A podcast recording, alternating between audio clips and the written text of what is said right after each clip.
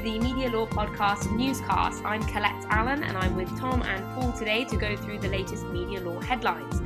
We will be discussing some of the announcements made in the Queen's speech last week that involved freedom of expression, Riley and Murray's meaning hearing, Facebook Oversight Board's decision to ban former US President Donald Trump. We also will briefly cover a NHS COVID vaccine data leak. Uh, just to start quickly with the Police Crime Sentencing and Courts Bill, which, just to update listeners, will be going ahead following a brief review after various Kill the Bill protests erupted in March and April of this year. This is the bill that extends discretionary power to the police in response to protests and essentially lowers the threshold for intervention. We covered this extensively in a newscast on the 22nd of March, and so please do go back and listen to that if you would like Professor David Mead's opinions on the bill. Uh, in the meantime, Tom Paul, do you have any updates that you want to make now that this has been announced in the Queen's speech? I don't think that we've moved a great deal from the position we were at. Um, I think it's clear that the bill is likely to face substantial opposition you know, in terms of public protests, uh, which it has done, of course, already. Um, it may well face significant opposition in the House of Lords. Um, and given that it was not um, a key plank of the, I don't think it was even in the Conservative Party manifesto in 2019, um, the Lords is under no constitutional convention to uh, allow it passage. So it might well get kicked around in the Lords, I should think, uh, given how controversial it is. But we've seen this um, government is generally disinclined to um, to bow to pressure, even from people on its own benches, to uh, amend legislation um, that's brought before the House of Commons. So we'll have to see uh, how that turns out. It's still as bad as we thought it was a few weeks ago. Mm. And and somewhat ironically, in the very same speech, you then have the announcement for the higher education freedom of speech bill, which places new legal duties on students' unions and universities in England and Wales to ensure free speech on campus. And so it's this you know, misunderstanding of free speech in both of these coming out par- in, in parallel. So the Freedom of Speech Bill aims to promote free speech by offering speakers who've been no platformed an opportunity to claim compensation. We've also covered this in previous newscasts, um, and and what we mostly touched on was the fact that the bill fails to recognise that universities are already bound by a legal duty to support and actively encourage freedom of expression on campus, which includes the right to protest. Uh, so, in other words, freedom of expression is that, that universities are legally responsible for includes students' rights not to attend certain talks. And there's been a lot of discussion in the past week with the announcement of this bill going forward in the Queen's speech by free speech critics about the potential chilling effect that this may have on universities. Do either of you have a, a comment that you want to make on this? Well, this is profoundly troubling for freedom of expression. But uh, what's what's troubling here, uh, quite apart from the specific proposals, um, is is as as you rightly say, this very confused set of sounds coming out of government at the moment. Um, and it is pure naked populism. The government is saying no to protest when it's in, uh, in, in, in public spaces and involves actually challenging things uh, in a potentially disruptive way. So, for example, the way that Extinction Rebellion protesters have, have gone around causing disruption. Um, uh, or, or, or, those who, uh, uh who, who dumped Edward Colston's statue in uh, over the harbour in Bristol. Um, th- these kinds of obviously political protest that are by nature necessarily disruptive um, uh, could be met with very severe criminal sanctions now. We're talking years in prison if the Home Secretary decides um, that, that, that, these amount to um, uh, public nuisance, um, whilst at the same time saying, oh, what we need to do is ensure that controversial speakers and universities, by which the government undoubtedly largely has in mind uh, speakers uh, from the political right, um, uh, to stop them being so-called no platformed. I can't see it working um, because uh, it's perfectly possible for uh, students simply to boycott attendance at these uh, at any talk that is arranged for a speaker they dislike, and instead of pressuring the students' union to withdraw the invitation, or the university to withdraw the invitation, or whoever it was who were offered the invitation to withdraw it, they can simply not attend. Um, and then the individual concerned will still technically have their platform and just be nobody listening. Um, so I don't imagine this is going to make a great deal of difference. But it is worrying that the government's priority here is not to protect the right to political protest in public, um, but instead to find ways to put money in the form of quote unquote compensation into the hands of certain individuals who feel aggrieved at having invitations to speak at universities withdrawn. I'm sure Paul has something to say on this. Paul has many things to say about this. Let me make that clear. Uh, you've touched on several of them already. I mean, the the, the gross uh, incoherency uh, here, frankly, is is shocking. And if it was anyone other than the conservative present conservative government, I'd be surprised. But given that it's the present conservative government, I mean, this is just true to form, isn't it? It's it's. I mean, if it wasn't so serious, it would be laughable. Um, the very idea that on the one hand they are you know deeply concerned about safety online whilst on the other hand they want our uh, undergraduates to be exposed to the kind of hateful speech uh, that uh, students are rightly entitled to say they don't want to hear I mean, it's just ludicrous. And then the idea that universities somehow should pay at a time when universities let's be honest, are strapped for cash and they're struggling to find money to support their own researchers, their own academic staff. The idea that universities should be paying out to individuals who, frankly, in most cases are hopeless human beings, let alone terrible researchers, the idea that these people should be getting money from universities instead of the very researchers who actually do have the qualifications and the ability to make a difference in the world is appalling and it says something uh, deeply concerning about the state of Britain. You touched on the online safety bill, which is the final thing I want to discuss from the Queen's speech. This bill will go ahead and require tech giants to tackle harmful and illegal content online. The draft legislation imposes a duty of care on digital services to moderate user generated content in a way that prevents users from being exposed to illegal or harmful stuff online. There is a debate around whether these proposals will harm freedom of expression by encouraging platforms to over censor. And this is probably a wider discussion to be had when we actually have a, a, bill to look at. But I wonder whether there's any preliminary thoughts on this censorship issue at this point. Yeah, the, a few um, a few concerns. I mean, one is just the the vagueness of all of this. I mean, you know, something something that is uh, ostensibly um, uh, sound uh, and uncontestable. Not even sure that's a word, but uncontestable. Something like uh, the prohibition on terrorism content. Absolutely fine. You know, no one's going to look at that and say that's that's a bit off. But then uh, once you sort of dig down into it, well, how's terrorism content going to be defined? By what standard do we apply it there? Is, it, is this going to be some algorithm, some boffins in the back room at Facebook? What's it going to capture? But the thing that concerns me uh, uh, most, I think, is is again the incoherency of this. Um, the uh, the very idea that um, it, harmful speech online and harmful speech is, of course, something else that needs uh, clear definition.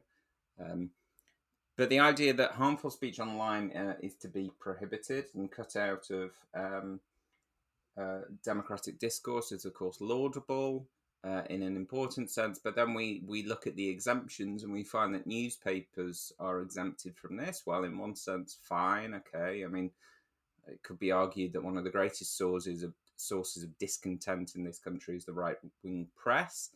Um, but fine, uh, they're they're allowed to carry on spewing out uh, hate.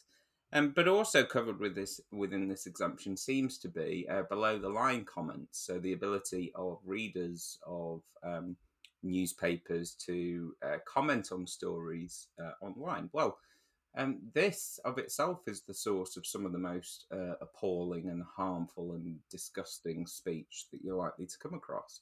And yet, for some reason, this gets um, a pass. Uh, it's allowed to continue. So, why do we treat uh, the online speech that we find somewhere like Facebook differently to the online speech that we find somewhere like uh, the Sun or the Daily Mail. It just doesn't make any sense. Again, it's a question of apparently ill thought out tensions or unresolved tensions in the proposed legislation. Um, there is clearly uh, an overt determination on the part of government to protect the free speech of opinions and political opinions. And at the same time, they want to prevent harmful content. So, where do they stand on the anti vaxxers? Or where is Facebook supposed to stand on the anti vaxxers in order to comply with the law? Now, Facebook will have its own policies on anti vaxxing. And I think anti vaxxing is profoundly stupid. Um, uh, it is certainly harmful, but it is also these days political because certain people on you know, not not the sort of traditionally conservative right, but the kind of wacko conspiracy right, have made it a political matter. Um, so where does that actually uh, fit into this? Um, there seem to be exemptions also for uh, political groups that use distressing content, potentially harmful content, as part of political campaigns. So, for example, you might well find animal rights groups putting in pretty nasty imagery of the uh, conditions in which animals are kept or experimented on, for example, that might be thought if they were put up by your average layperson to, uh, to to violate these standards, but because they're part of a political campaign, that's going to be protected.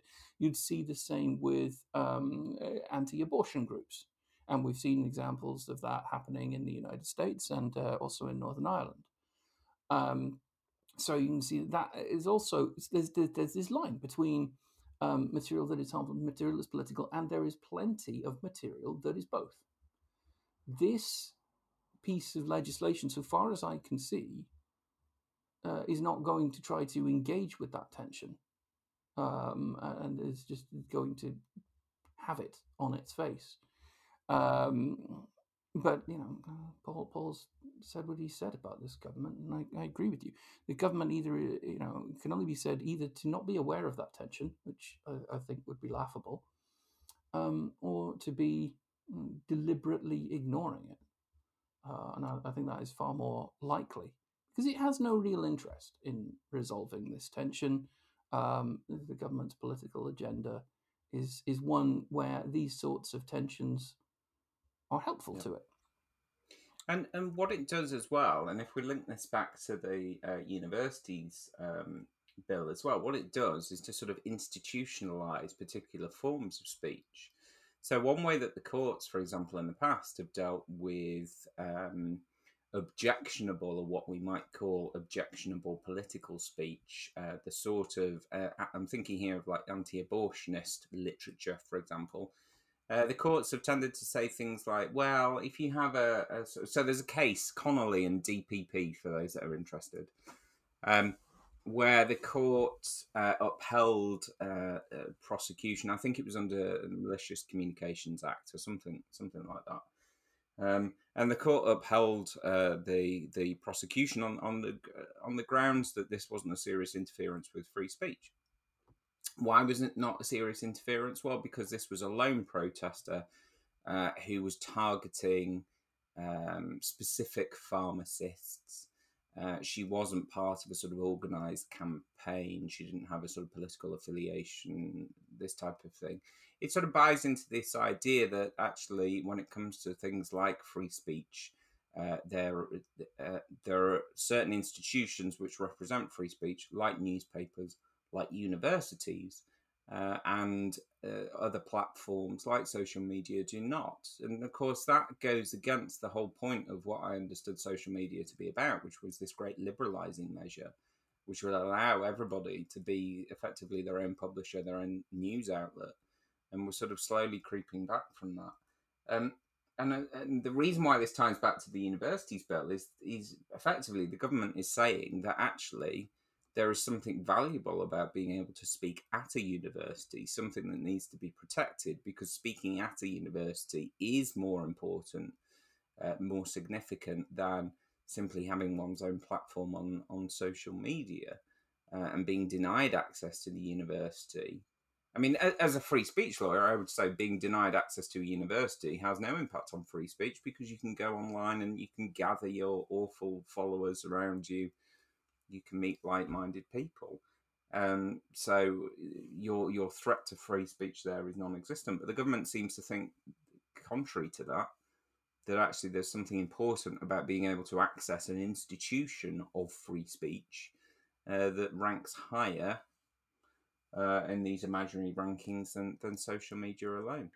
So I, I want to question you on that last point then a little bit, in especially in light of Facebook's recent decision to ban Trump and the oversight board and the and the constitution mm. of that that's kind of come out to light in the in the past couple of weeks. So you yeah. say that if your free speech can be you, you have more access to free speech almost by going online and promoting yourself mm. that way. But at the same time, these are private companies which don't have an obligation to uphold someone's free speech. And what the oversight board has essentially done is set up its own um, quote unquote independent self-regulationary form that can make decisions on Facebook's behalf that are binding on Facebook, but at the same time, Facebook appointed all of the people to this board. Mm. And so it, it, sets itself up as this Supreme Court esque kind of model, but it, it isn't really an independent body in the way mm. that the mm. online safety, um, the online harms bill would be independent regulation. Yeah. And so, uh, so I just kind of want to want to unpack those two, your final point and the fact that there is no obligation on private companies to promote someone's free speech. How do those two things align? Yeah, thank thank you uh, for picking me up on that, um, because you're right. It does look uh, inconsistent, um, but actually, actually, my point is, uh, it's a the the two points are linked together. The technology exists for you, the individual, to go out there and reach like-minded individuals. Um, but as with a sort of physical spa- space and an online space, uh, you don't have a right to a specific outlet. Yep. So um, we can't. I can't claim that I have a right to disseminate my very important message to the world via a specific outlet. I can't say Facebook has to broadcast me any more than I can say that the BBC has to broadcast me. Um, but I still have a freedom to um, go into the marketplace, the online marketplace, the real world marketplace, and identify venues uh, that do support the kind of speech that I want to make. I can either create the space myself uh, in physical form. I can go and um, buy a piece of land if necessary to broadcast my message from. I can buy a website. Um, but there's there's a difference there, I think, from from um, from the alternative that the government has in mind and, and, the one that you were alluding to, rightly alluding to. So I can't claim uh, to have a right to access Facebook any more than I can claim to have a right to access the BBC.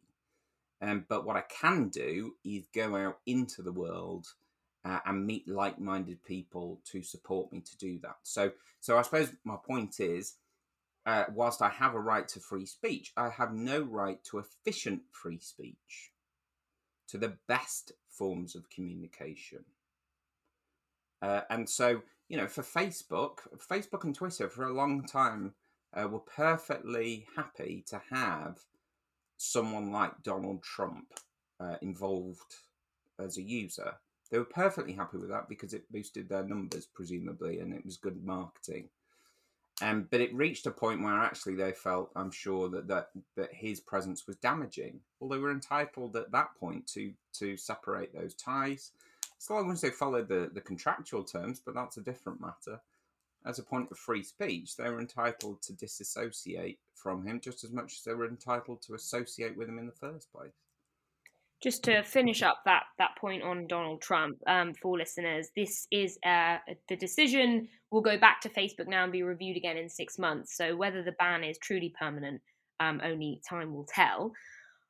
I'm going to move away from free speech at the moment and onto defamation as we have a meaning judgment in Riley and Murray. This was um, a statement that was made by Laura Murray about Rachel Riley, which was held to be defamatory at common law, and the case now goes on to determine serious harm. Uh, Tom, do you want to give a bit of background to, to the facts on this and um, where you think it stands on defences? I want to preface um, what I'm going to say by uh, just clarifying that, that all I've got to go off is the way that this case is being reported in the mainstream press. Um, I, I, haven't been present at any of the hearings or, or, or seen any of the uh, official transcripts. So there's always that caveat that these things don't always get reported with all the details that lawyers would find relevant. So uh, uh, the impression we get of the case is necessarily going to be an incomplete one at this point. It's important to say that in part because the uh, judgment in the case from the most recent hearing is still reserved. So um, the judge uh, overseeing the case is still uh, considering the matter actively. Um, this case uh, arises out of uh, uh, some tweets that were put up in 2019. At the beginning of March 2019, um, Jeremy Corbyn, the then leader of the Labour Party, um, uh, visited a mosque in North London. during that visit, he had an egg thrown at him by a far right protester who was subsequently uh, jailed briefly um, for that attack. Um, Rachel Riley sent a tweet a little bit after that incident. Um, and her tweet was a retweet with some extra content um, of a, an older tweet by uh, the political commentator Owen Jones. Now, the original Owen Jones tweet had had a picture of the uh, former British National Party leader, far right leader Nick Griffin, having an egg thrown at him. And Jones had said uh, of uh, Nick Griffin, I think sound life advice is if you don't want eggs thrown at you, don't be a Nazi. Um, Rachel Riley, in the aftermath of the Corbyn incident, retweeted this uh, Owen Jones tweet um, with the words good advice, along with an emoji of a red rose and an egg. The red rose uh, is, of course, uh, reasonably well known to be the emblem of the Labour Party. Um, the tweet uh, that Riley is suing in respect of came after that from uh, one of Corbyn's aides, Laura Murray. Um, so she responded to Riley's tweet um, in the following terms. She wrote, Today, Jeremy Corbyn went to his local mosque for Visit My Mosque Day and was attacked by a Brexiteer. Rachel Riley tweets that Corbyn deserves to be violently attacked because he is a Nazi. This woman is as dangerous as she is stupid. Nobody should engage with her ever. Now, Riley has sued Murray for libel in respect of that uh, uh, tweet. Uh, the uh, judge, Mr. Justice Nicklin, has held that at common law, this statement bore the meaning uh, uh, that uh, Riley had publicly stated in a tweet that Corbyn deserved to be violently attacked. Um, uh, and I, I, think there's obviously no impeaching that ruling at all. Um, that does seem to be uh, a clear meaning from the statement, and at common law, that would be defamatory. Um, where this case will, uh, I think, be decided um, is either on the issue of serious harm. Uh, it might be ruled that this uh, uh tweet does not give rise to uh, serious harm or a likelihood of serious harm. Um, and if not there, at defences, the defences stage. Um, and it's apparent that um, defendant here, Murray, is going to run a number of defenses, including uh, the defense of honest opinion and um, the defense of uh, responsible publication on a matter of public interest. So, Section 3 and Section 4 of the Defamation Act. And from the way that this case has been reported, which, as I say, may well paint an incomplete picture, it looks to me, at first glance, to have all the elements for an honest opinion defense. Um, we have a statement that may well be a value judgment. I think it's certainly arguable, strongly arguable, that it's a value judgment rather than an allegation of fact, because uh, it is talking about uh, the decision that Rachel Riley made to uh, retweet the Owen Jones tweet with the additional comments that she put on it and the emojis uh, in the particular context, um, which is the aftermath, not only the aftermath of the uh, egg being thrown at Corbyn, but also in and around the uh, anti Semitism allegations that were dogging the Labour Party and, and Corbyn in particular around this time. So um, retweeting uh, a, a, tweet that talks about um, uh, not being a Nazi um, has obvious connotations there, I should think, to your average uh, Twitter user. So we have a value judgment that uh, Riley is as dangerous as she is stupid.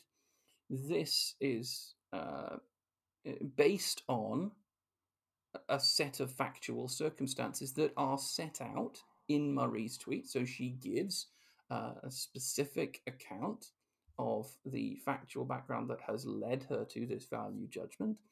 And um, uh, she will argue that it is an opinion that could be honestly held, that it could be rationally drawn uh, as a conclusion from those facts. It might not necessarily be drawn by everyone, but it's an opinion that could be held.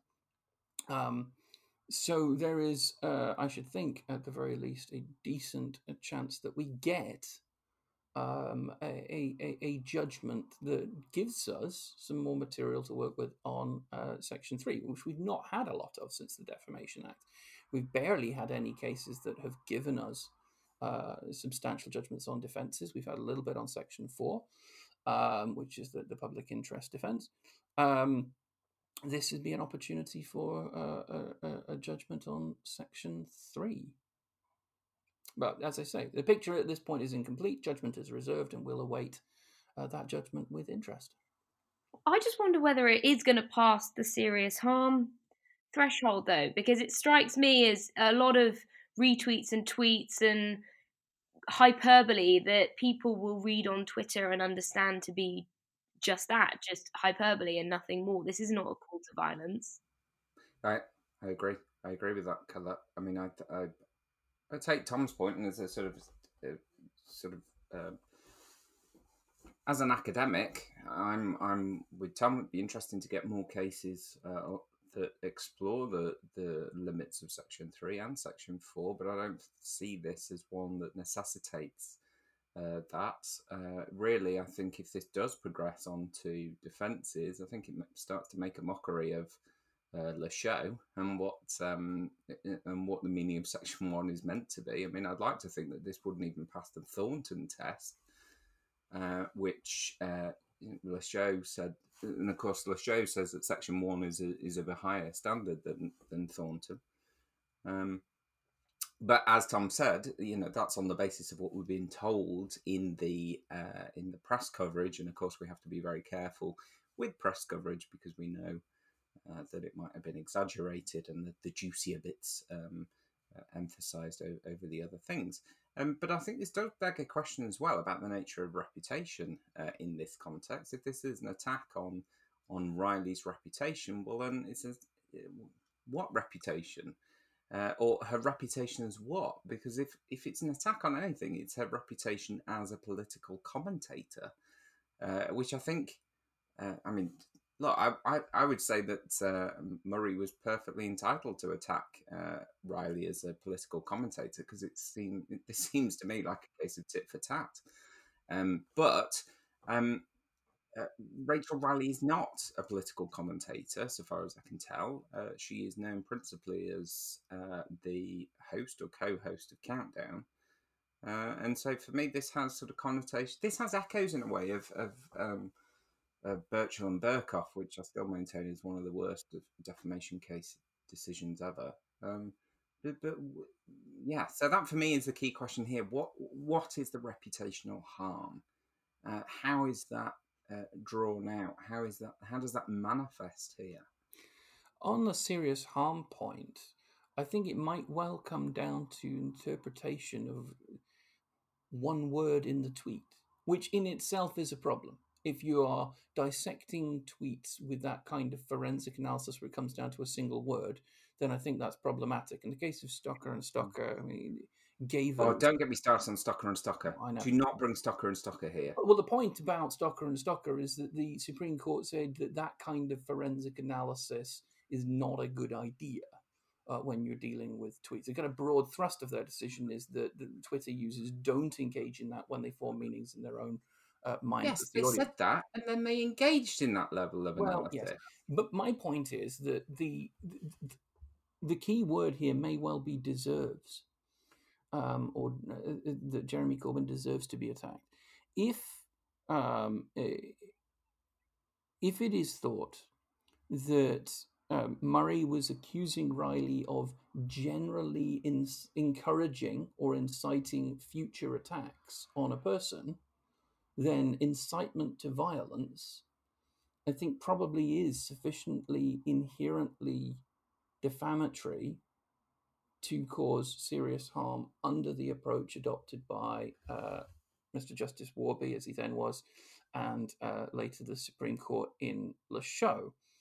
Um, on the other hand, if the tweet is taken in the context, and I personally think it was intended in this context, though I realize intention is not um, a determining factor in uh, defamation cases, um, that it's referring to one specific incident as a kind of post ex post facto justification that Jeremy Corbyn deserved this particular egg to be thrown at him, which was not a terribly violent act. If that is what it is thought that Murray has accused uh, Riley of doing, that is, um, uh, suggesting that this egging was justified, then that seems to me to be accusing somebody of saying it's okay to throw an egg at a person, which is not a terribly serious matter and wouldn't cause serious harm. So I think whether it comes down to serious harm comes down to the way that the uh, court interprets this word deserves. Um, and since I don't particularly think that courts should be getting into that level of forensic analysis when it comes to tweets, I would, you know, uh, hope that we see an approach that takes as a default setting the less serious, uh, the less serious possible meaning. Yeah, I think I think that's got to be right. I mean, as a, from a sort of um, academic perspective, of course, I understand entirely what you're saying, Tom, and I think it's, uh, reasonable uh, in that sense. But there's from a sort of realist perspective or a pragmatic perspective, there, is an air of unreality about it if we're to allow that level of um, uh, that level of of exchange, angry exchange on Twitter to somehow necessitate the court's time. Uh, I find that I find that problematic. It's true because uh, uh when we have political political exchanges or exchanges that uh, involve politics and politicians um, uh, taking place online, you do get a lot of heated language. You get tweets sent in the heat of the moment that are not perfectly drafted. uh, and which, of course, even if they are subsequently deleted, can often be found because there's always somebody who's taken a screen grab of it, or it's been archived somewhere. There are various archiving services. Um, so I, I, agree. I agree with Paul, and, and, as I say, with the broad thrust of what the Supreme Court was saying in Stocker, which is to acknowledge that there is that Twitter might not be a transient medium, but it is uh, one that is used in haste, both by tweeters and readers. Um, uh, and, and, and so, uh, in layman's terms, it's pinch of salt territory. That, that broader context, I think, is important here. That we need to understand uh, as part of our um, part of our uh, principles for defamation that there are certain places where uh, there is a sort of uh, sensible, rational, uh, clear headed debate taking place. And then there are other places that are the opposite of that. And Twitter is one of those places. And I think that context is important here if we're to build up a sensible body of principle. I mean, it's one thing, I think, if if if this kind of attack was out of character uh, for the forum, but but I mean, it's slap bang in the middle of the character as far as I can tell. Um, Twitter is not uh, a particularly nice place. And it'd be interesting to see how the online harms bill plays into these these decisions as we kind of navigate how speech is regulated on those platforms. So that'll be another hurdle in it all. I'm going to move on just because there's one final thing that I want to discuss before we finish today's session, and that is the NHS COVID data leak. Um, this comes from the uh, vaccine booking website, which allows users to make a vaccine appointment with basic identity information, such as uh, address and um, uh, name, date of birth, etc. Uh, the user's vaccine status would then be disclosed in the process, which theoretically means anyone who possesses this basic personal information of a friend or a colleague or a stranger could find out whether they have been vaccinated or not, which of course is confidential medical information. Uh, so, Big Brother Watch, the uh, privacy watchdog, has called this a seriously shocking failure to protect patients' medical confidentiality. And a spokesperson for the National Data Guardian for Health and Social Care has confirmed that this is indeed a weakness in the system, but stressed that they are working on a solution that will fulfill the twin and important aims of protecting confidentiality whilst maintaining easy access to vaccinations for the public. I believe the bug has not actually been fixed on the day of recording, but it's something that they are looking into. Um, and obviously, if this is something that people will want to have recourse to down the line, then that will be an interesting one for us to keep an eye on. Yeah, um, I, it is a it, it is a shocking failure of the system to maintain confidentiality. Uh, it is a matter that some people might well consider on the trivial side when it comes to uh, medical information.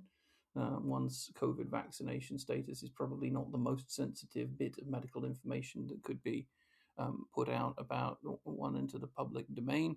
Um, uh, but uh, nevertheless, uh, it is medical information and it, it, can lead to certain other things being inferred about people. Because if, for example, you log on, you see that a person who you know to be aged under 30 has had two doses of the vaccine, then you can infer pretty easily from that that they have some underlying medical condition that has necessitated early vaccination. Um, uh, so uh, it is shocking. It will uh, damage people's confidence in uh, the NHS's ability to maintain the confidentiality of their patient records. Um, it, I, would be frankly staggered if there's. A, I, I'd be staggered if it hasn't been fixed already. Were it not for um, what we all know about the way um, some of these computer systems have worked in the past. Uh, we know the NHS has had serious problems with its computer infrastructure for a very long time. Um, it just seems to be a constant stream of errors going back decades with the way that they organize things. Um, but eh, yeah, I, I don't know exactly who is responsible for this because obviously the NHS's badge is on the vaccination rollout, but then the NHS's badge has been put onto the tra- test and trace system, uh, which has had very little to actually do with the NHS. It's just been labelled as that. So uh, ultimately, who's responsible here? I don't know. It doesn't really matter. It needs to be fixed, and then the Information Commissioner needs to have a very good look into what went wrong and prevent it from happening again. All right, well, I think that brings us up to time. Thank you very much for joining me, Tom and Paul. Thanks, Colette. Thanks, Colette. And as ever, please follow us on social media at Media Law Podcast, and we will be back with new, more newscasts again soon. Thanks very much.